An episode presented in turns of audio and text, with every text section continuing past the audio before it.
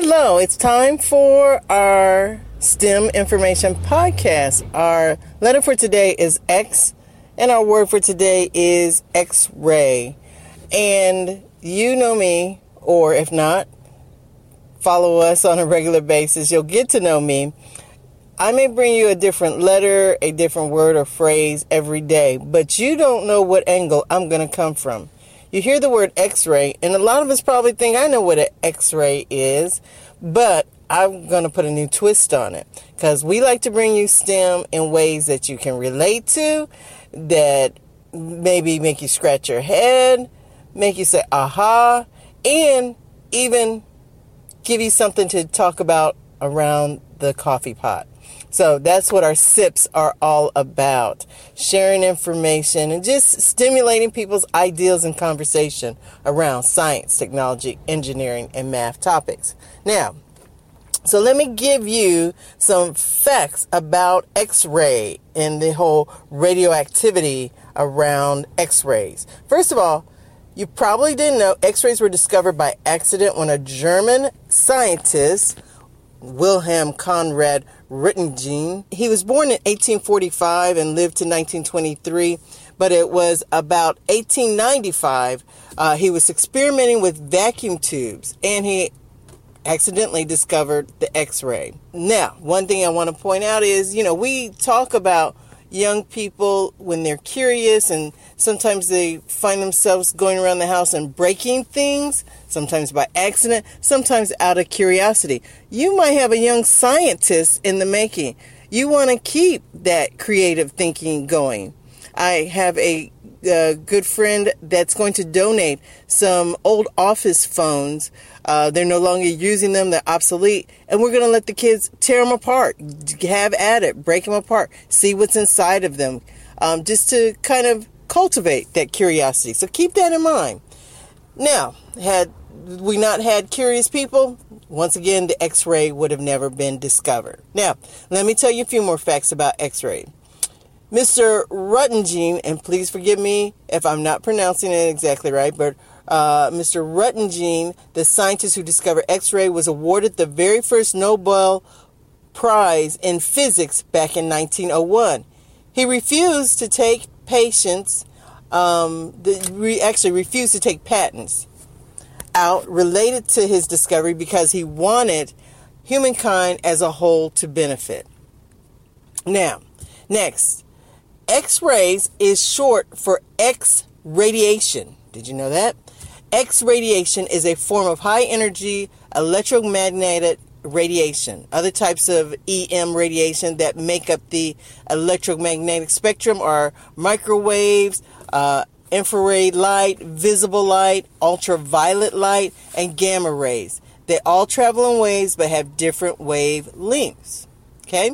Number four, for identifying broken bones to de- all the way to diseases, the X ray is one of the most useful medical advancements in history. It is also the oldest and most common form of imaging. Here's fact number five X rays can be divided into hard X rays and soft X rays. Because hard X rays have higher energy and therefore higher penetration ability, they are used in medical radiology and airport security. Did you know that? Hard X rays. Now, the first X ray, or back then they actually called it the Roentgenogram, after Mr. Röntgen, was of Röntgen's wife's hand, complete with wedding ring in 1895. And I must say, that's a pretty big uh, ring there. Anyway, his wife was less than impressed and declared, I have seen my death. So, having been able to see through and see uh, her skeleton structure, I guess kind of freaked her out a little bit. And that's that's to be expected the first time you've seen it. Now, the number 7 fact, the variant spelling of x-ray in the English language includes x hyphen ray, all lowercase, x-ray, no hyphen, and x space ray.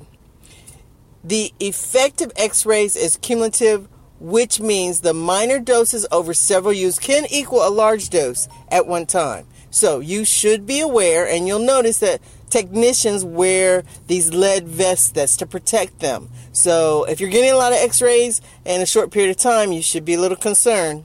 Now, nine, the term x-ray is used to refer to both the image itself and to the method. Number 10, x-rays have enough energy to ionize atoms and disrupt molecular bonds, which makes them harmful to living tissues. Again, if you're having too many, and find out if you're doing hard x-rays or low x-rays. And you know we even have to think if you travel a lot and you're going through x-ray machines on a regular basis be aware you're introducing something foreign to your body. Now i only have two more william conrad uh, was mystified by the radiation he had discovered when he discovered x-rays. So he temporarily called them x-rays with the x being a mathematical symbol for something unknown. Although he objected, the name stuck, though X rays are occasionally called Roentgen rays in German speaking countries. Roentgen had used a zinc box and a lead plate for his X ray beams, which protected the photographic plates in his lab from being accidentally exposed. This coincidentally protected him.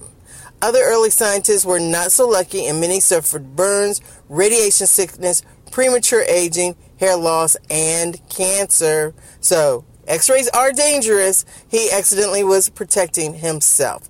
Um, so, that's some facts about x ray I'm sure you didn't know about. I learned a thing or two. And stay tuned with us. I know we're getting to the end of the alphabet, but guess what? Don't worry. We're going to start it all over again. Again, this is Jacqueline Sanders Blackman with Technology Expresso. Always excited to share with you information about STEM. And this week also you will you'll be getting a double dose because we'll be doing double episodes because we're covering the BDPA National Conference. So stay tuned for that as well. If you want more information and want to follow the BDA po- conference, you can also download a mobile app. Just look for BDPA Disrupt 2017. Download the app and follow along as we post all of the upcoming events. Thanks for joining us. Bye for now.